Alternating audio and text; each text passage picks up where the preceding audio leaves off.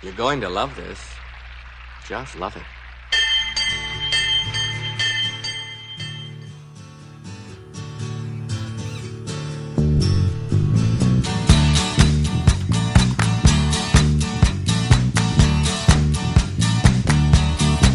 Well, I don't know why I came here.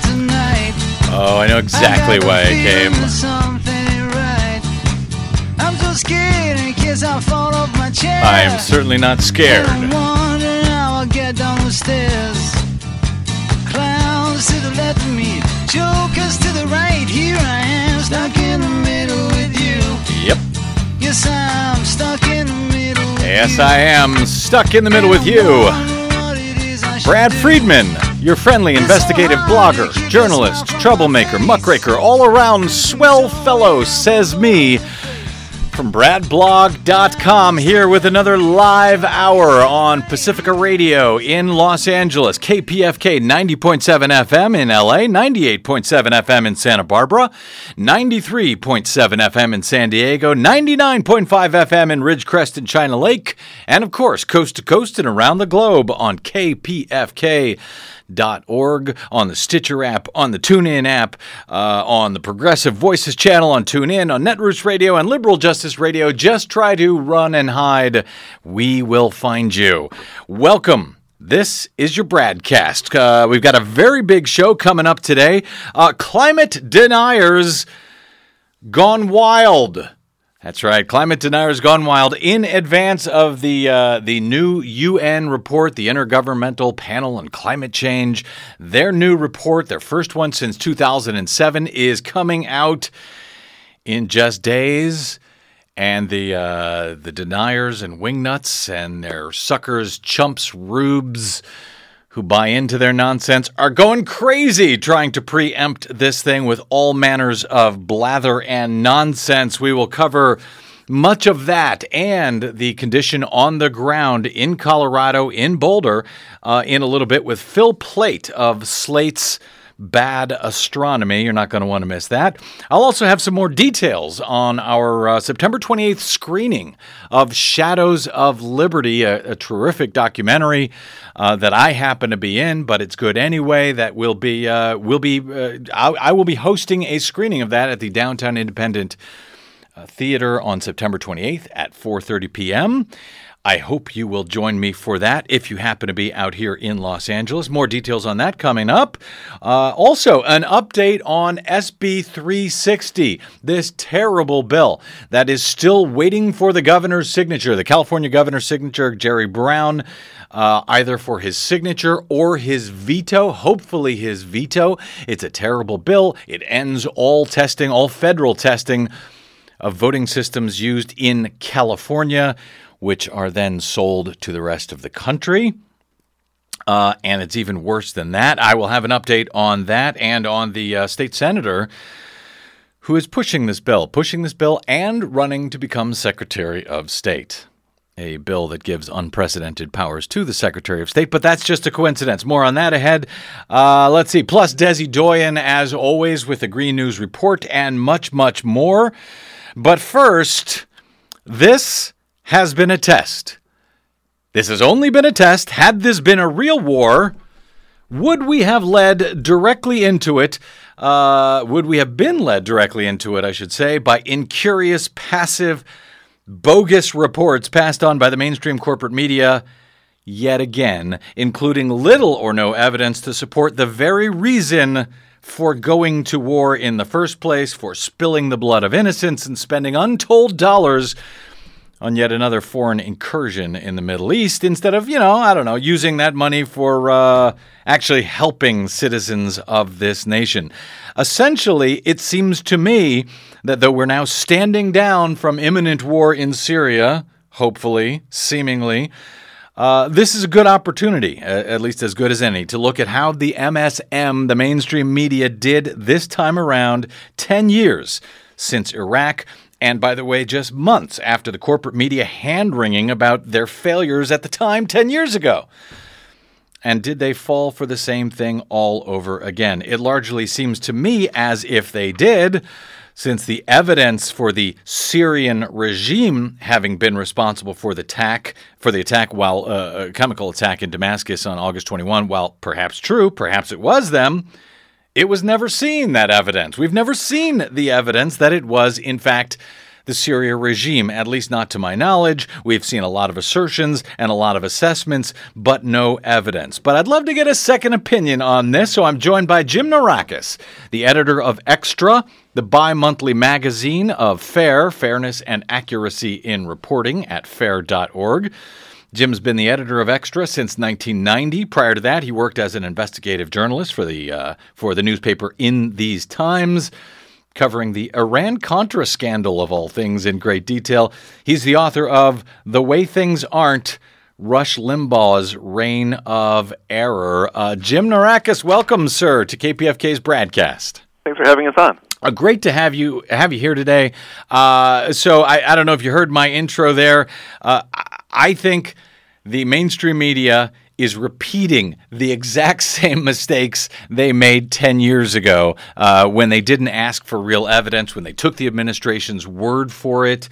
Um, let me play one quick example here. Uh, this is from Meet the Press, uh, September 8. Uh, just a little over a week or so ago, uh, David Gregory talking to David Axelrod, who was, of course, uh, the top political guy for Barack Obama, now the NBC senior political analyst. Here's an exchange uh, they had on uh, the Meet the Press roundtable. But I remember how Democrats went after the Bush administration for raising the specter of weapons of mass destruction being used against our own troops to make a case for war. That never happened because there were no WMD right. there. Denis McDonough, the chief of staff, just said that, Newt. Here, he said, we don't want our own troops being targeted by these awful weapons. But David, the, but, but but but these weapons are there. I mean, this is a right. completely different case. The weapons were used. We have the film. We have all kinds of intelligence that suggests where who used them. Is the it's argument that Syria is going to Okay, so there you go. David Axelrod saying the weapons are there. It's completely different from Iraq, uh, and I think uh, you know nobody seems to doubt that Syria has chemical weapons. They've admitted that they uh, that they do. But Jim Naureckas, uh, David Axelrod says, "quote We have all kinds of intelligence that suggest suggest who used them." Have you seen any hard evidence of actually who used those chemical weapons in that attack in Damascus on uh, on August 21? Well, actually, I, I I think that the the UN report that came out uh, a couple of days ago uh, is really it's a, a very instructive contrast with the the U.S. intelligence report that came out uh, when when John Kerry gave his pitch for for war with Syria. Mm-hmm. Uh, in that the the degree of detail in the UN report uh, and sort of the, the the trying to offer the the actual basis that the conclusions of the report are drawn on uh, is so much higher in the UN report. Um, and in fact, I think there are. Uh, I had been quite skeptical of the the case against Syria, mainly because of uh, the difficulty in understanding what the motivation of the the Syrian government uh, launching a, a chemical attack when UN chemical weapons inspectors are 50 miles away. Right. Uh, it, and, actually, the Syria government says they were four miles from the uh, uh, from the Four Seasons hotel where the uh, UN Independent Commission was staying uh, on the day that this uh, attack was purportedly launched. But yes, go ahead. It's really pretty, pretty perplexing.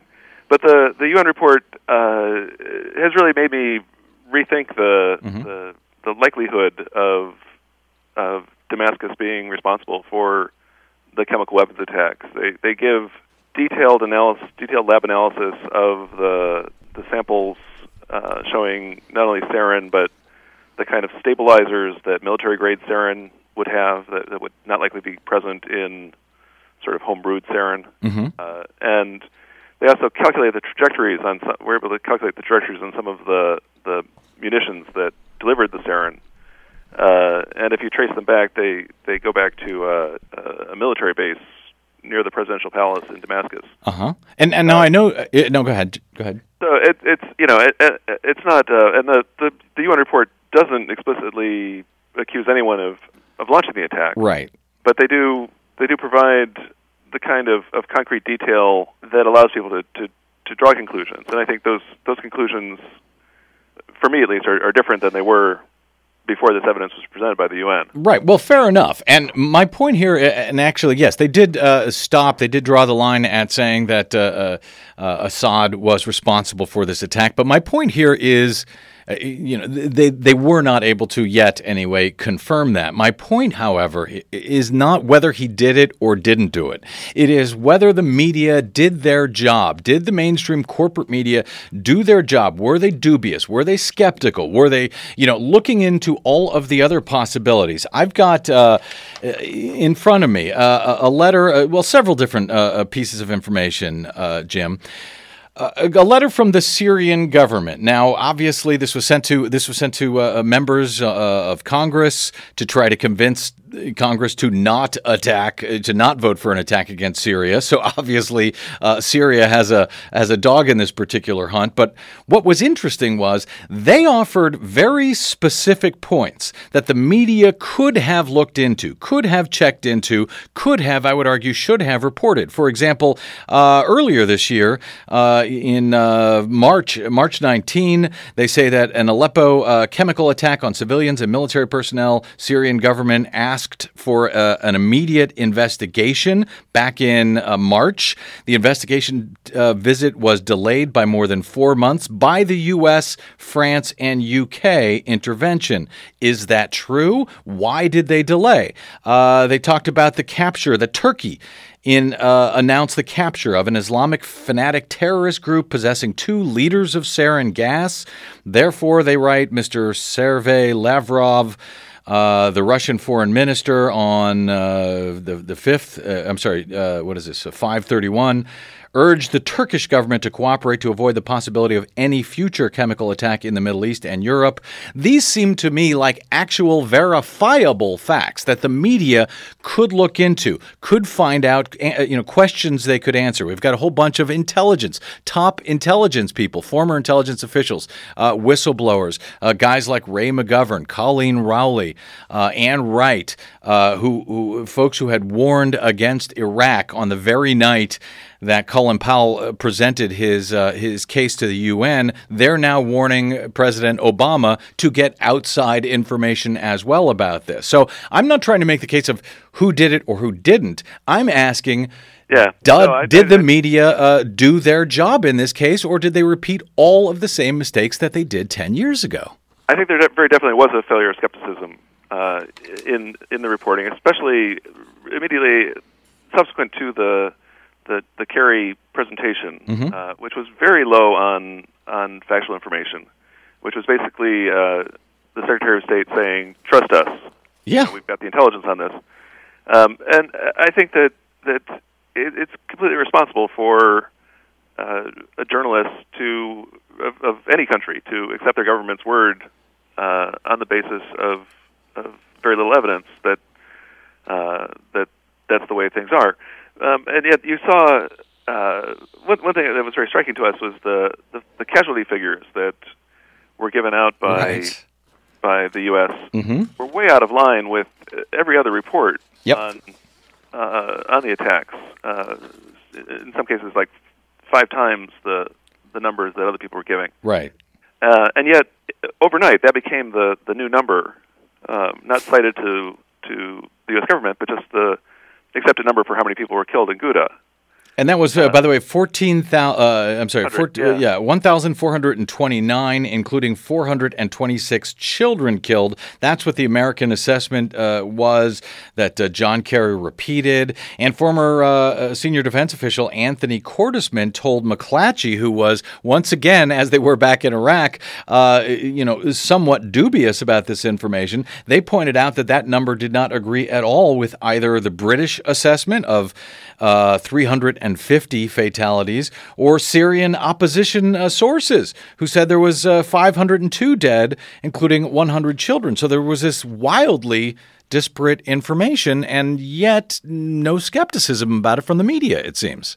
Yeah, there's this privilege accorded to the U.S. government, uh, and I think a completely unearned privilege, uh, that what they say is not is treated as reality. Uh, and I, I think it's very responsible. I, I think that, that you need to remember that a, a, a charge is not a fact, mm-hmm. uh, and uh, an allegation is not reality. Um, and and the more that we bear that in mind, I think the, the closer to to getting at reality will be. Well, did you see any improvements, uh, you know, going back uh, compared to 10 years? Is there anybody that we can cite who was actually more dubious, more skeptical? Is there anybody who seemed to learn a lesson from last time? Because, you know, I'm looking at, uh, uh, you know, comments that Chuck Todd made, essentially just uh, presuming that everything the White House said, despite the lack of evidence, presuming that it was all accurate. Mara Liasson on, on NPR did the same thing. They just presumed that assertions were the same thing as evidence. So, can we give credit to anybody here for, for improving over the disaster that they were 10 years ago, Jim Naureckas? Well, I, I think that broadcast journalism, uh, in its its efforts to simplify the news, uh, tends to, to take all all nuance out of what they're reporting uh, and to sort of flatten the the world so that uh, sort of assuming that their mm-hmm. their viewers are are not very sophisticated, they give them this pre-adjusted world where the the government's version of reality is reality. Right. Uh, I think that you have seen more prominent print skepticism than you did before. I think in part McClatchy has, uh, I think, has a somewhat higher profile now, mm-hmm. um, in part because of their well-earned reputation for skepticism that they got during the Gulf War. Right. Um, the one person who I, I was impressed by was Walter Pincus, um, who is a, a person who traditionally we've we've been critical of him for for being too close to his intelligence community sources. Right. Uh, and he wrote a column for the Washington Post, which is his outlet, um, that really said, you know, there there aren't any facts in this presentation that that John Kerry gave, uh, and it, it really is time for the government to produce the you know the satellite images, the intercepts, right? Uh, that that supposedly this case for war is based on. Um, but you know, I would like to say that that it, the question of who is responsible for the chemical attacks is not the only question that the the media should be investigating and being skeptical of. Uh, I, I think that uh, just as the case for war in Iraq boiled down to the question, uh, does Iraq have weapons of mass destruction? The the question of of war in Syria is reduced to did Syria use chemical weapons, uh, and questions like uh, does the United States have uh, a right under international law to bomb someone that uh, they've identified as, as having committed a war crime. Well, yeah, exactly. The legal basis for this. You had the president, you had John Kerry repeating over and over that the president has the, the legal basis to do this, whether he, you know, whether uh, Congress votes for it or not. Uh, I have been unable to find that legal basis. I've been able to find a lot of assertions uh, that the president has that power. But again, yeah, another place where the media seemed to fail. Uh, there's, there's, a, there's yeah. a lot of talk about about uh, enforcing international norms. Mm-hmm. One of the, the the clearest international norms is that you're not supposed to attack uh, other countries uh, except in self-defense mm-hmm. or with the approval of the United Nations. Right. Those are the the two categories under which war is legal under international law. Um, so so you would be enforcing an international norm by by flouting a Yep. Uh, even more basic international norm. And good luck finding anyone in the media with all of the interviews that guys like John Kerry and, and President Obama were doing on this issue. Good luck finding anybody in the media drawing that, in the corporate mainstream media, I should say, drawing that important point. Jim Naureckas uh, from the Fairness and Accuracy in Reporting, fair.org. He is the editor of Extra, the bi monthly magazine of FAIR. Jim, really appreciate your time here and uh, really appreciate the work that you guys do at fair, uh, highlighting so many of these failures of the me- uh, mainstream media. Didn't even have time to go into many of them, uh, of course, uh, notably from my friend Chuck Todd, who is certain that the evidence exists, uh, just doesn't bother to show it to us, uh, we the people. Thanks, Jim. I really appreciate your time this afternoon. No problem. All right. Uh, you're listening to the BradCast on KPFK. I am Brad Friedman of BradBlog.com. Uh, now, uh, this may seem, we're going to move to another guest here, may seem like a completely different topic, but it is not because it once again underscores the the failure of the media, the failure of the corporate media. Of course, as I mentioned at the top of the show, there's a much anticipated upcoming release of the UN's Intergovernmental Panel on Climate Change report. That's the IPCC. It's the IPCC's fifth assessment, its first since 2007. And in the bargain now, climate change deniers are ramping up to uh, uh, up to 11. That's really what they're doing. They're moving up their denial to 11 over the past two weeks, and it's likely to get worse before this report is released later this month. So uh, we're going to talk about uh, uh, some amazingly bad reporting by the British tabloid and how that's been picked up here. Uh, in in our own mainstream media, joining me to discuss that, Phil Plait. He is an astronomer, a lecturer, and author. He's worked for 10 years on the Hubble Space Telescope data and six more working on astronomy education. He is now a writer and the author of Bad Astronomy Misconceptions and Misuses Revealed from Astrology to the Moon Landing Hoax. What? It's a hoax? And death from the skies. There are ways the universe, these are the ways the universe will end. Uh, Phil is a self described skeptic, but the good kind, fighting the abuse of science and the creator of Bad Astronomy, which you can read at Slate. Uh, and as luck would have it, or maybe not luck, I don't know, uh, Phil is also a resident of the Boulder, Colorado area. Phil Plait, welcome, sir, to the broadcast. Hi, Brad. Thanks for having me on to talk about this. Really appreciate uh, having you here to talk about this. Uh, before we get to this uh, terrible reporting I, I, was referring to, uh, I, I, I, need to check in with you since you're in Colorado.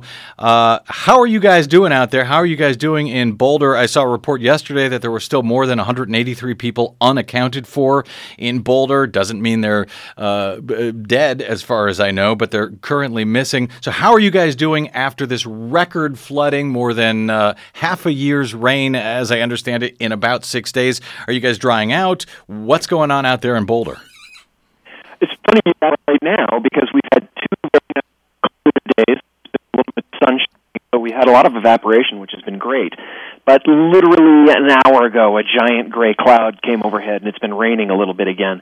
You know, it depends on where you are. There are parts uh, where things aren't that bad. For me, I live not near the creek, so mm-hmm irritating. However, if you lived up in the hills, it was life threatening. There were destroyed, roads are out, and a lot of, like you said, a lot of people are stranded. The Boulder Regional Airport, just a little airport, uh, has search and rescue helicopters part of you, uh, Phil, your Phil, your your cell phone is breaking up a little bit. I don't know if you're uh, moving around where you are. If you can try to stay put while you're talking, we'll see. We'll see if that helps, or, or we can call back and and uh, uh try you again. But uh, go ahead. You were talking about the the small airport and the problems up there. I'm using a landline, so I'm assuming uh, climate change has something to do with oh, it. Oh, really? okay. um, no, I'm kidding, but uh, it, it, it is a little stormy out. That might be that might be behind this. Uh, they've transported they've, they've transformed the, the local airport into a search and rescue operation uh, center, and so it's it's actually amazing to see the helicopters and the people running around. There are people still stranded in the hills, but hopefully they'll all be picked up very soon. Good to know. Uh, so, what the hell happened here? I, I, mean, this rain seems to have come out of nowhere. Uh, it didn't stop. Uh, the flooding was described as biblical, not by uh, you know people like you and me, but uh, by the National Weather Service. That's a quote calling it biblical. What happened here, and have we been able to identify the fingerprint of climate change yet in this in this extraordinary weather in in Colorado? apocalyptic. Suppose that comes from the Bible, so it's uh, close enough. Um, it, it didn't come out of nowhere. It turns out there are atmospheric conditions that were set up to do this. Of course, there had to have been, and and it's interesting. You can't just say you can't look at any one event and say this was climate change. However, um, you can look at sort of the totality of all these strange events for example, there have been a lot of what are called blocking patterns, where high pressure or low pressure systems have a difficult time uh, rolling along, getting from one place to another, and they kind of park over one spot. That happened over the summer, and that's why Alaska had a huge heat wave. Uh, it happened over Greenland last year, and they had a lot of melting. Mm-hmm. This year, there was a similar pattern, which brought up a lot of moisture from uh, from south of us, from the uh, I believe from the Gulf of Mexico, and just basically dumped a huge amount of rain on us, and it just over us for days. So instead of getting our typical afternoon rain shower, uh, it just stayed there for days and we got this tremendous flood. Now these weather patterns change as the earth warms up. You can't necessarily say this one was because of climate change, but as we warm up, weather patterns will change and stuff like this will become more common. Is is this historically in Colorado in Boulder? Do you guys have a, uh, a, a history of this? Has has there been similar storms that have hung around for this long uh, in in in recent history that you're aware of? as I've read about the history of this, this is, this was very unusual. There have been um, heavier rains for shorter periods of time in smaller areas, but this one was extremely widespread for a very long period of time. So the total amount of rain dumped from north to south and east to west was just vast. So we got, you know, some some crazy number like a foot of rain in just a few days, which mm-hmm. is normally what we get for the year. Or I believe we uh, we get like 30 inches of rain over the year, and we've gotten most of that in, in, right. already right. In, in, in September. So it's just it's been crazy. Now, uh, Phil Plait, I'm speaking with Phil Plait of uh, Slate.com's Bad Astronomy. Uh, who, he is in the gr- on the ground in uh, in Boulder. Uh, Phil, can uh, you you tell us one thing, anyway or another, about the reports of oil and gas fields and, and oil tanks and so forth that have been swamped by the flooding? I, I, believe there's a confirmed report of an oil pipeline rupture, but the Colorado Oil and Gas Association, to no one's surprise, seems to be downplaying the concerns of uh, what could be a toxic uh, soup out there. Do you know anything? Can you give us any uh, hard information on what actually is going on on the ground and, and if, in fact, some of these oil and, and gas fields and tanks were, in fact, swamped by this flooding? Well, no, I can't. I, in, in case I'm just another mm-hmm. consumer mm-hmm. here living watching it on television or reading it on the blogs. I've seen some pictures, but they've been unconfirmed. I've seen some reports, but they've been unconfirmed, so I really don't know what's going on. Mm-hmm. I do know that uh, where you get a lot of flooding, um, it's sort of catastrophic flooding coming down out of the canyons and the mountains here. Uh, to the west. The Rocky Mountains are very steep. These gorges and canyons have extremely steep walls. It focuses the rain, so you get uh, a lot of water moving very rapidly, and that's why the roads are out. Then it gets into Boulder and spreads out because the, once you're out of the mountains, it's very flat. And then it becomes something more similar to like the Midwestern floods where the river just rises and spreads out.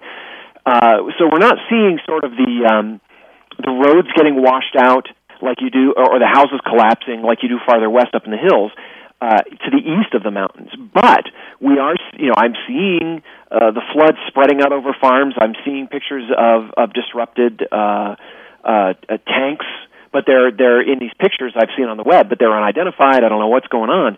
Uh, so you may know more about this than I do. Well, David Sirota reports at Salon today. He says he writes as a recent Government Accountability Office report documents, state and local decision makers quote decision makers have not systematically considered climate change in infrastructure planning. According to the report, uh, fixing that problem requires quote the federal government to improve local decision makers' access to the best available climate related information to use in infrastructure planning. It stands to reason, David Sirota writes, that when public officials are armed with such information, there's at least a better chance that they will make sound, more sound decisions, such as, say, opting against permitting $4 billion worth of oil and gas rigs in a flood uh, flood prone uh, uh, basin. In fact, uh, there has been a fracking boom, a drilling boom uh, across Colorado. Uh, and, and it does, in fact, seem that up till now, officials have not been taking climate change concerns into account when they, you know, when they approve this sort of thing. Do you expect that to change? And do you expect what happened here in, in Colorado? Colorado to help that change in the future, Phil? Well, that's a tough question. Um, do I expect it to change? I can hope it'll change, but as long as we have politicians who flatly deny that climate is changing, uh, that's going to be a problem. And we have, you know, I could I could run down a list of, of people in Congress uh, who basically don't even think carbon dioxide is a greenhouse gas. It's, it's actually terrifying. They may as well just say gravity doesn't exist or the Earth is flat. This is not up for debate. You know, you can talk about how sensitive the climate is to temperature change, how sensitive it is to various factors that for the No, you, you're breaking up a little bit there, Phil. It, may be your uh, your voice over IP service. If it, if it's not a cell phone, uh, uh, turn off everything else on your internet. That may help. But uh, you tee this up for me, and, and, and we'll see if it sounds a little bit better. Otherwise, we'll call you back. But you tee this up for me. Uh, you say it's not a debate uh, that carbon dioxide is is is making things worse, is warming the planet. Oh, you are wrong, Phil Plait. according to David Rose and the Mail on Sunday, the British British newspaper. Uh, the headline uh, two weeks ago, quote, and now it's global cooling in all caps. Record return of Arctic ice cap as it grows by 60% in a year. And in fact, Greg Gutfeld of Fox News picked up that report. And uh, this is what he had to say uh, following that report that uh, now the globe is cooling. This one is global warming. Yes, it's finally dead. According to a new study, there has been a 60% increase in the amount of ocean covered with ice compared to this time last year. Increase. That's an mi- increase, increase, a million square miles more ice. A leaked report seen by the Mail on Sunday has led scientists to claim that the world is heading for a period of cooling that will not end until the middle of the century. That means all predictions, computer forecasts have been wrong. Thank you. You're welcome. All predictions, all computer predictions have been wrong, says Fox News. Rush Limbaugh went even further. He said, quote, the Arctic ice sheet is at a records record size for this time of year. They told us the ice was melting in the Arctic ice sheet. It's not. There's a record amount of ice in the modern era for this time of year. Phil Plait, uh, clearly you've got your facts wrong, or they do. What say you, sir? Yeah, oddly enough, uh, I, I think they do. Um, there's different levels to this. Uh, Rush Limbaugh is just making crap up. That is just what he said was 100% fiction. Right. We are not at record levels of ice. In fact, this year's ice extent in the Arctic is uh, in scientific terms, two standard deviations below average. That's like, you know, when you're talking about letter grades in a class, when you take a test, uh, each, each standard deviation is a letter, is a letter grade, a letter level. So if the average is a C, this year's ice is at level is an F. Last year it was even a lower F, and this is, this is what's going on. Last year we had record melting, and the ice extent in the Arctic in September was at a record low. This year, it's closer to the average, but it's still very, very low. It's just more than it was last year. So saying that, you know, global warming is dead because we have a record amount of ice, that's just baloney. That's it's completely twisting what's really going on. Uh, it's like somebody getting a D instead of an F and saying, wonderful, you've gotten the best grade you could have gotten. It's a record. No, it doesn't work that way. And, and in fact, the uh, National Snow and Ice Data Center today said that the Arctic ice this year, the Arctic ice extent is the sixth lowest on record. So, yes, there has been an increase over last year's all time record uh, uh, minimum, uh, low minimum, but it's still the sixth lowest on record. It is still going down. If you look at the long, uh, the long term trend lines, it can't be denied. I think that uh, it would be lovely if it was returning, uh, but as the, the good folks at Skeptical Science have pointed out in, in a great chart, every time the ice goes up from one year to the next slightly, because we do have this natural variability, every time it goes up, these climate deniers start yelling, Recovery, recovery, the, the globe is cooling. After all, global warming is over. Not uh, satisfied uh, to take the shellacking and the beating uh, that David Rose at the Mail on Sunday took after that first ridiculous article. Of course, you know, he only took it in uh, at places, uh, you know, like Slate's Bad Astronomy and uh, SkepticalScience.com. You know, he didn't get it from NBC News and the major players out there in the in the corporate media.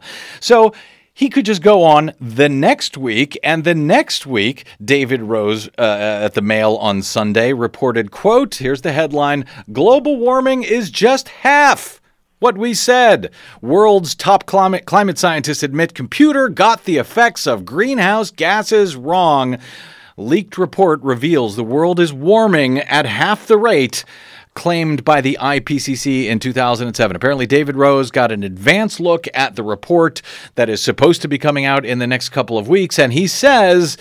And all of the wingnut media has agreed that this report says global warming is over, and the IPCC has had to admit that they were wrong.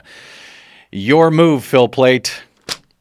Yeah, that's completely wrong. Basically, if you eh, the, the report comes out every few years, they gather a lot of information. They put out this massive assessment report.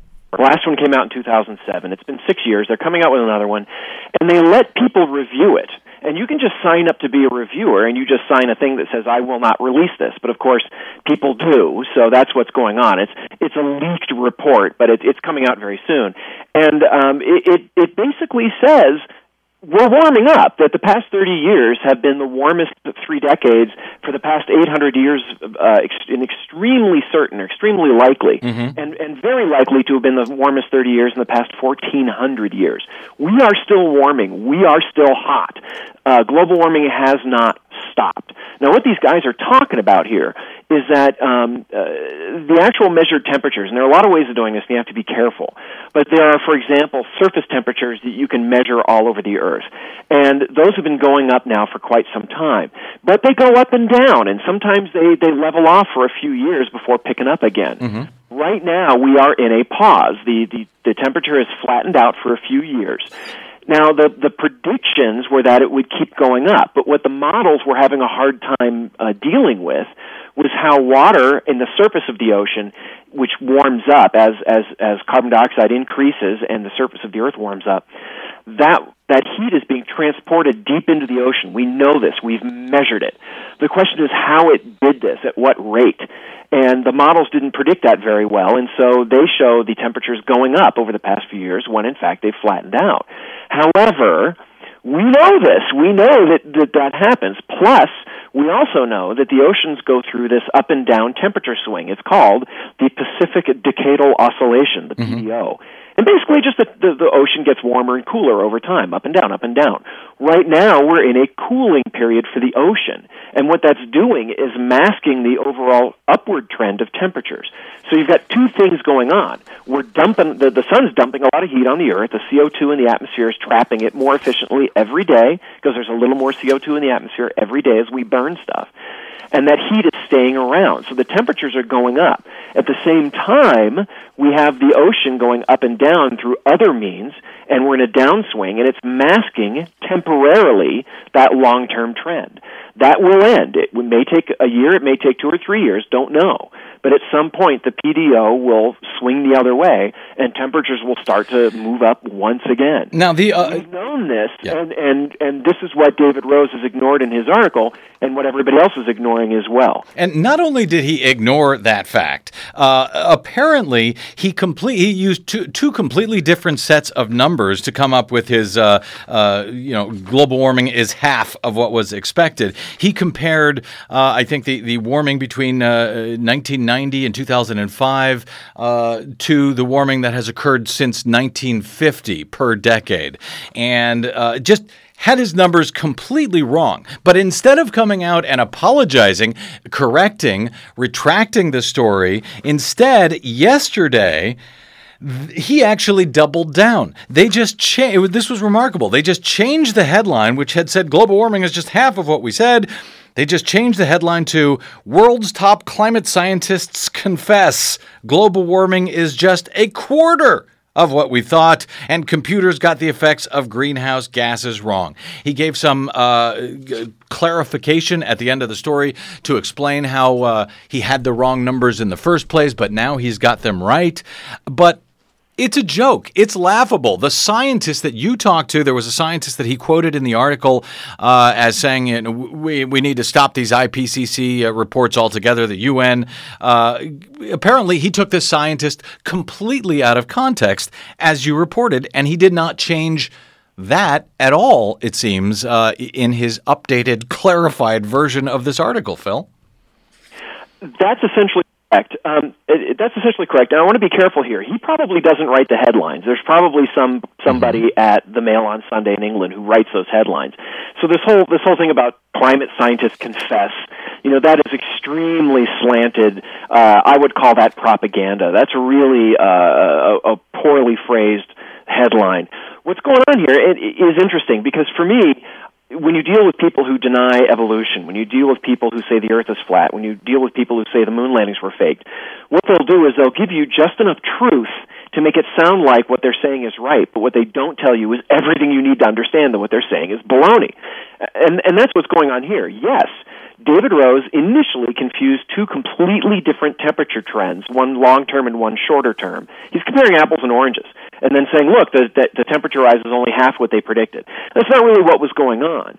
Now, what's really going on is, yes, in fact, the temperatures have flattened, but we understand why. It's this ocean cycle that's going up and down, suppressing the current trend that will reverse. That heat will, the heat in the ocean, the, the cool surface and the, the hotter depths, will find their way to equilibrium and our temperatures will start going up again. So for them to say, you know, scientists confess it's only a quarter, it's like it's that's kind of true. The models didn't predict this very well, but it, but now they, you know, now we understand what's going on, and we know that uh, all of this heat is still being trapped by the Earth, and global warming is continuing as it was. And in the meantime, these egregious misquotes of uh, Alan Miles, yeah. who he quoted saying the IPCC this this method is too cumbersome, they should just stop. That's it, it, it's it's it's a misrepresentation of the scientific process. Miles said all. He said that yes, the the process this this assessment report coming out every six years is fairly cumbersome, and I agree. It, they shouldn't be doing these huge reports every six years because look what happens. They they get leaked. The deniers misrepresent them. It would be far better if they did this uh, shorter term. Uh, leaner, faster sort of reporting that would make it harder for this sort of misrepresentation to come out. What Alan Miles was saying, uh, uh, excuse me, Alan Miles, Myles Allen was saying, is um, that uh, people who hold this document up as gospel, and you know, basically people who just say whatever this says is correct, they're not representing the scientific process well. Also, people on the other side saying, "Look, they made a typo, therefore this whole thing is wrong." You know, those people aren't representing the scientific process either. That's what he was saying.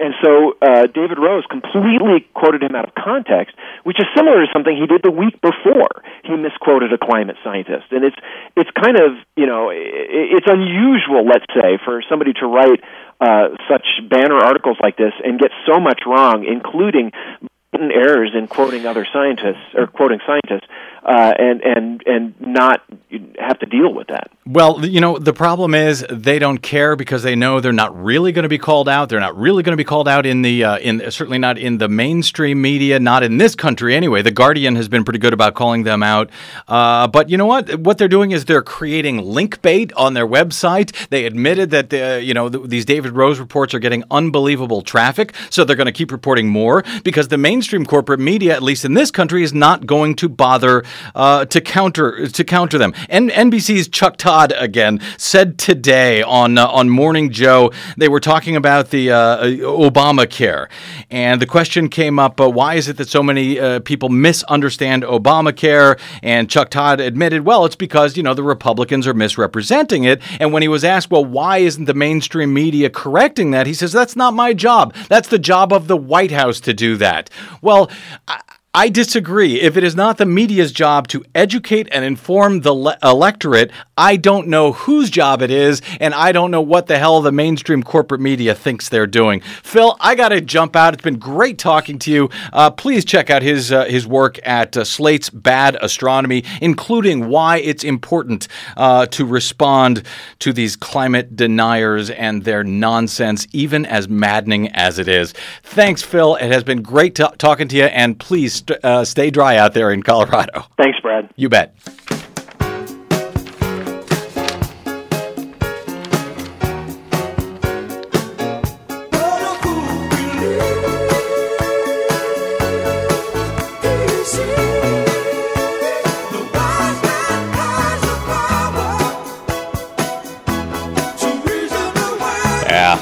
What a fool believes. You're listening to the Bradcast on KPFK. We're going to take a very quick break, come back with much more, including Desi Doyen and the Green News Report, and an update on SB 360 and uh, our screening of Shadows of Liberty. All of that is straight ahead. I'm Brad Friedman. This is your Bradcast.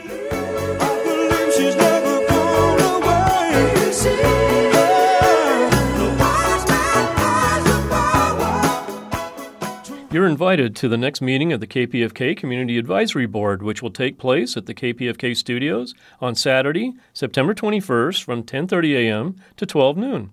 The KPFK Community Advisory Board invites everyone to come and discuss community issues and how KPFK can better address these matters through radio programming. This is your opportunity to give feedback to station management. The station is located at 3729 Cahuenga Boulevard West in North Hollywood, Red Line Metro stop, Universal City. This meeting will start promptly at 10:30 a.m. Please join us for our next KPFK Community Advisory Board meeting, Saturday, September 21st at 10:30 a.m. If you have questions, please call the station at 818-985-2711 or visit the website at kpfk.org.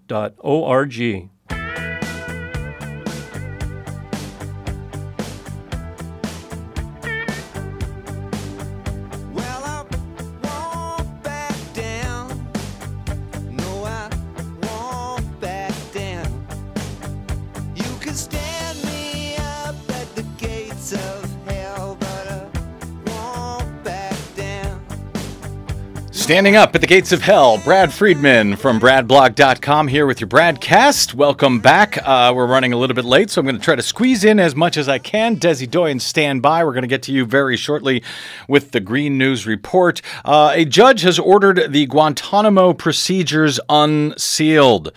Uh, we've been covering this uh, over the past few weeks. Our friend Jason Leopold filed uh, a lawsuit to unseal those documents. The Guantanamo warden uh, gave his explanation for why uh, genital searches had to continue down at Guantanamo, uh, and that reason, however, had been sealed, even though the government released that information in another redacted version uh, in in another court filing. It, it's been kind of insane. And then uh, Jason tried to uh, to get those unsealed. The warden put in another declaration explaining why they shouldn't be sealed, and that uh, explanation was sealed as well. So, uh, the good news, the encouraging news so far is uh, that a U.S. District ju- uh, judge has said, yes, release this explanation. There is no reason to keep it secret from the American people. The government has two weeks to appeal that. I mentioned Jason Leopold because he will be joining me on September 28th as I host a screening of Shadows of Liberty at the Downtown Independent Theater. I hope you'll be able to join me there. September 28th, Saturday afternoon. The screening starts at 4:30. We will have a Q&A afterwards with uh, Jason Leopold and uh, some other favorites here from KPFK. I think Peter Shear is going to be joining us. Um, who else do we got? Oh, the filmmaker Jean-Philippe Tremblay will be there. Shadows of Liberty is the truth behind the news media censorship, cover-ups, and U.S. corporate media monopoly control. Uh, I appear in the film, as I like to say, but it's good anyway. Anyway, uh, Saturday, September 28th, 4:30 p.m. Downtown Independent Theater, 251 South Main Street. More info available at kpfk.org. Uh, there'll be a, I think it's a $10 donation, but we will turn away no one for lack of funds. So please come on by. I'd love to see you.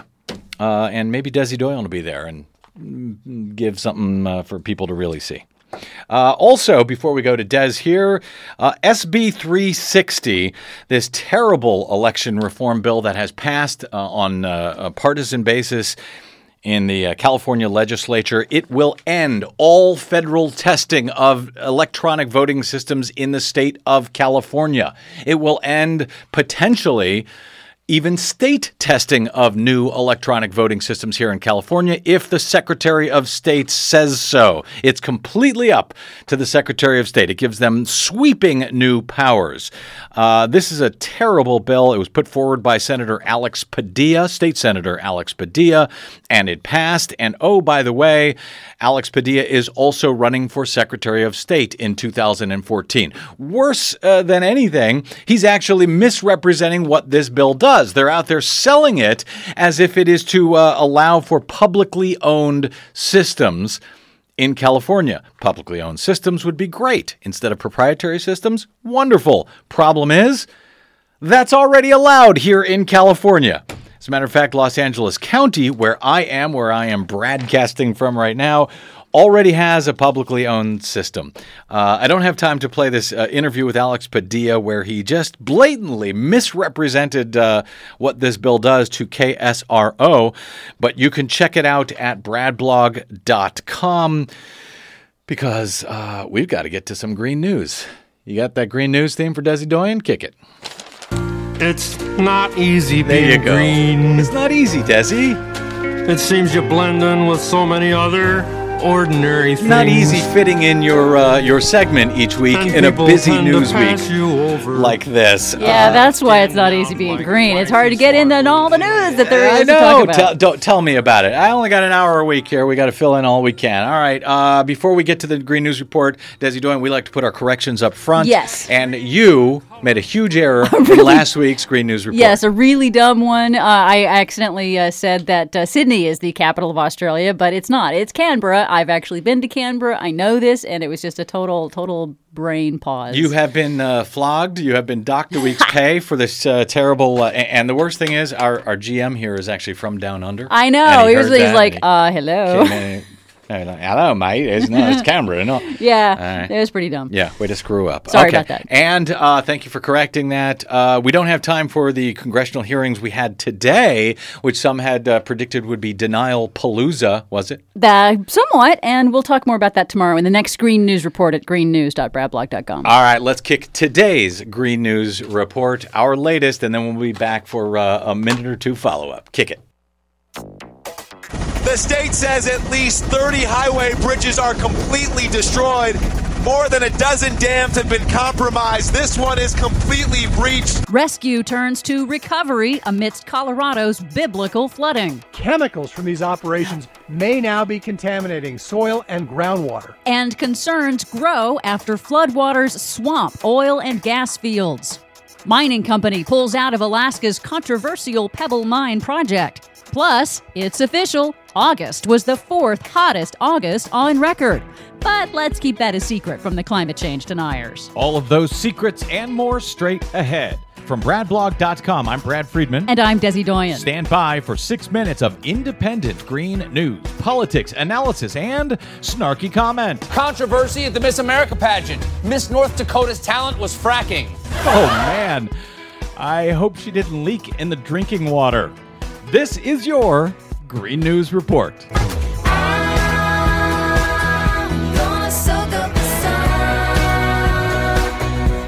Okay, Desi Doyen, a sharp eared listener, gave us the heads up that uh, the Green News Report, specifically you, appear in 350.org's latest video about the Keystone XL pipeline. We will never give up until the very idea of Keystone XL is dead and buried. People in front of the White House are demanding that President Obama deny approval of the Keystone XL pipeline. Yes, that's me. I was surprised to hear it. That is, of course, a video for 350.org's upcoming Draw the Line on the Keystone XL pipeline mass action. I think it's September 21. So now, apparently, whether you like it or not, Desi, you're an activist. I don't mind at all. well, maybe you don't, but I'm suing. What do you have for us today, Desi Doyen? Well, first, Welcome to day six of our flood event. it's not over yet, but as the biblical rains and floods begin to clear, parts of Boulder, Colorado begin drying out. Downtown businesses are reopening. Many of them are reopened already and are eager to have business as soon as it becomes um, accessible for people. The current death toll remains at eight, but is probably going to rise. The U.S. Army and Colorado National Guard continue search and rescue operations across the hundreds of square miles of Colorado that have been affected, while the focus now begins to shift to recovery and damage assessment. In hard hit Larimer County, as many as 1,500 homes were destroyed. That's 1,500 that were destroyed, not damaged. In Boulder County, officials say 30 bridges, numerous dams, and at least 100 miles of roadway are destroyed, and it's critical to get temporary bridges built before the first heavy snows arrive. President Obama has declared a state of emergency, freeing up federal resources. Now, what is happening here? My understanding is that Boulder received some half a year's worth of rain in just six days in this event. Yes, it was a very rare and record atmospheric event, but it appears to have been caused by a blocking pattern that stalled the weather system over Colorado. Seems to be in keeping with previous studies suggesting the melting Arctic is altering the jet stream, causing these blocking patterns. And I should add our reference to, quote, biblical flooding in Colorado. That's not our description. That came from the National Weather Service. Right. Boulder, Colorado went from having one of its driest years on record to what will likely be its wettest year on record in the space of two months. Another issue is toxic pollution. Tanks at oil and gas facilities torn off their moorings, floating downstream. Chemicals from these operations may now be contaminating soil and groundwater. The floodwaters swept up farm waste, pesticides, household waste, sewage, and damaged oil and gas facilities, rupturing at least one oil pipeline.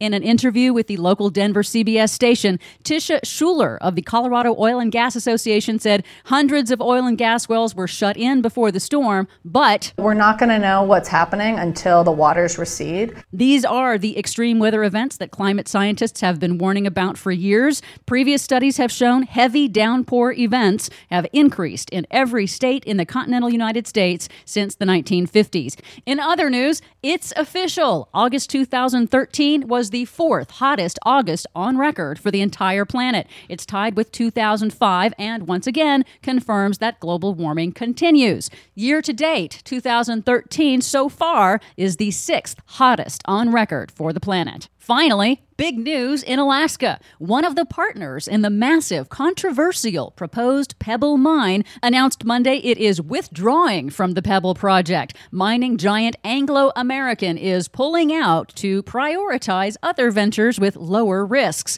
Alaska residents and fishermen have fought to stop the proposed Pebble mine for years. The EPA recently published a scathing draft environmental assessment showing the Pebble mine, if built, would decimate the watershed of the world's most valuable salmon fishery in Bristol Bay and leave behind toxic mining waste lagoons for thousands of years in the earthquake prone region. This is great news, I know, for our friends up in Alaska who have been fighting against this mine. Shannon Moore, one of our Green News affiliates up there.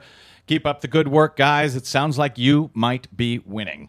For much more on that story and more that we couldn't get to today, please check out our website at greennews.bradblog.com. Find us and like us on the Facebook and follow us 24 7 on the Twitters at Green News Report. From bradblog.com, I'm Brad Friedman. And I'm Desi Doyen. And this has been your Green News Report. And I felt like a loser, but I turned out the winner when it came to Alaska, the land that I love. Yeah, way to go, Alaska. Hey, and um, by the way, I think, Desi, we underplayed the importance of that company pulling out uh, of, of Pebble Mine. They had spent, what, $300 million? It up was till now? more than that. They spent $541 million in the process to get to this point, and they just decided to basically cut bait because they don't think that it will be um, as profitable for them going forward. A huge It is a victory. very yeah, big it deal. really is. Uh, way to go, Alaska. but it ain't over yet. It ain't over yet. The fight continues. Speaking of the fight, I meant to give the uh, the contact address if you'd like to complain to the California governor about this crappy SB 360 legislation. Uh, go to gov.ca.gov and let them know if you think he should veto this terrible piece of election legislation that will affect not just California but everyone around the country. My thanks to our producer Desi Doyen, to our soundboard engineer today Darren Ford, to my guest Jim Naureckas of Fairness and Accuracy in Reporting, and Phil Plait of Bad Astronomy at Slate. Stay tuned for Jon Wiener in the 4 o'clock report. He will have novelist Jonathan Lethem, Letham uh, on the old left to the occupiers. You won't want to miss that. Uh, we will see you here, uh, same Brad time, same Brad channel next week. Until then, you can find me on the Twitters at the Brad Blog and at bradblog.com. I'm Brad Friedman. Good night, America.